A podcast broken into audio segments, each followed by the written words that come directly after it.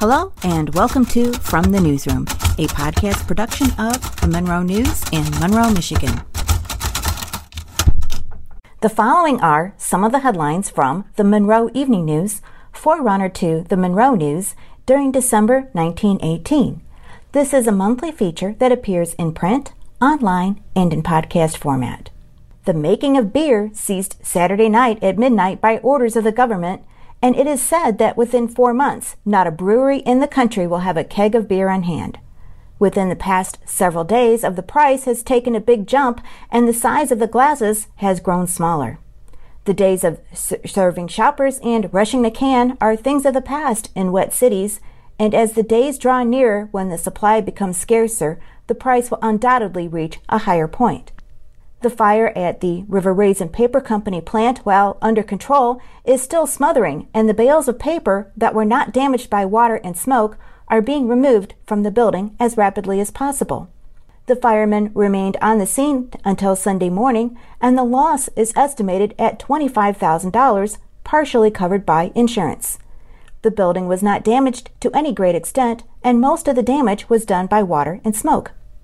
If your mail was late today and you were not given the usual prompt service at the various windows at this post office, do not hand in a knock to Postmaster Younglove, as he is doing the best he can under the circumstances.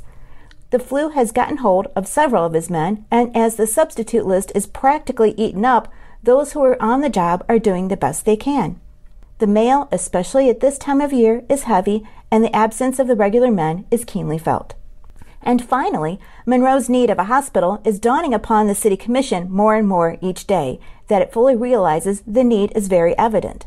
The matter was informally discussed at great length at the close of Tuesday evening's meeting, and it is more than likely that definite action will be taken shortly after the first of the year.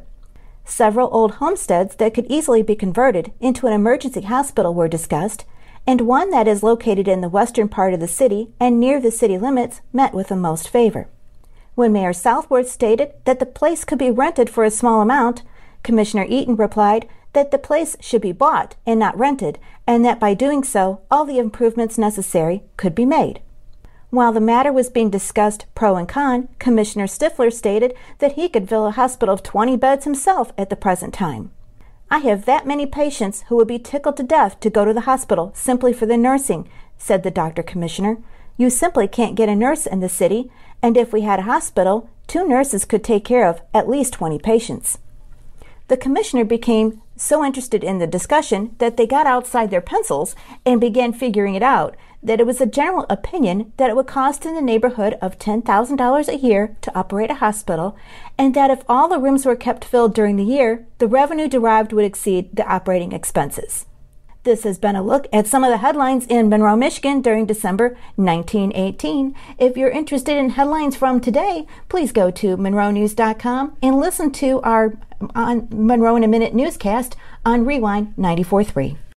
This has been a podcast production of the Monroe News in Monroe, Michigan. Find us online at www.monroenews.com, on social media at screen name Monroe News, and in print seven days a week.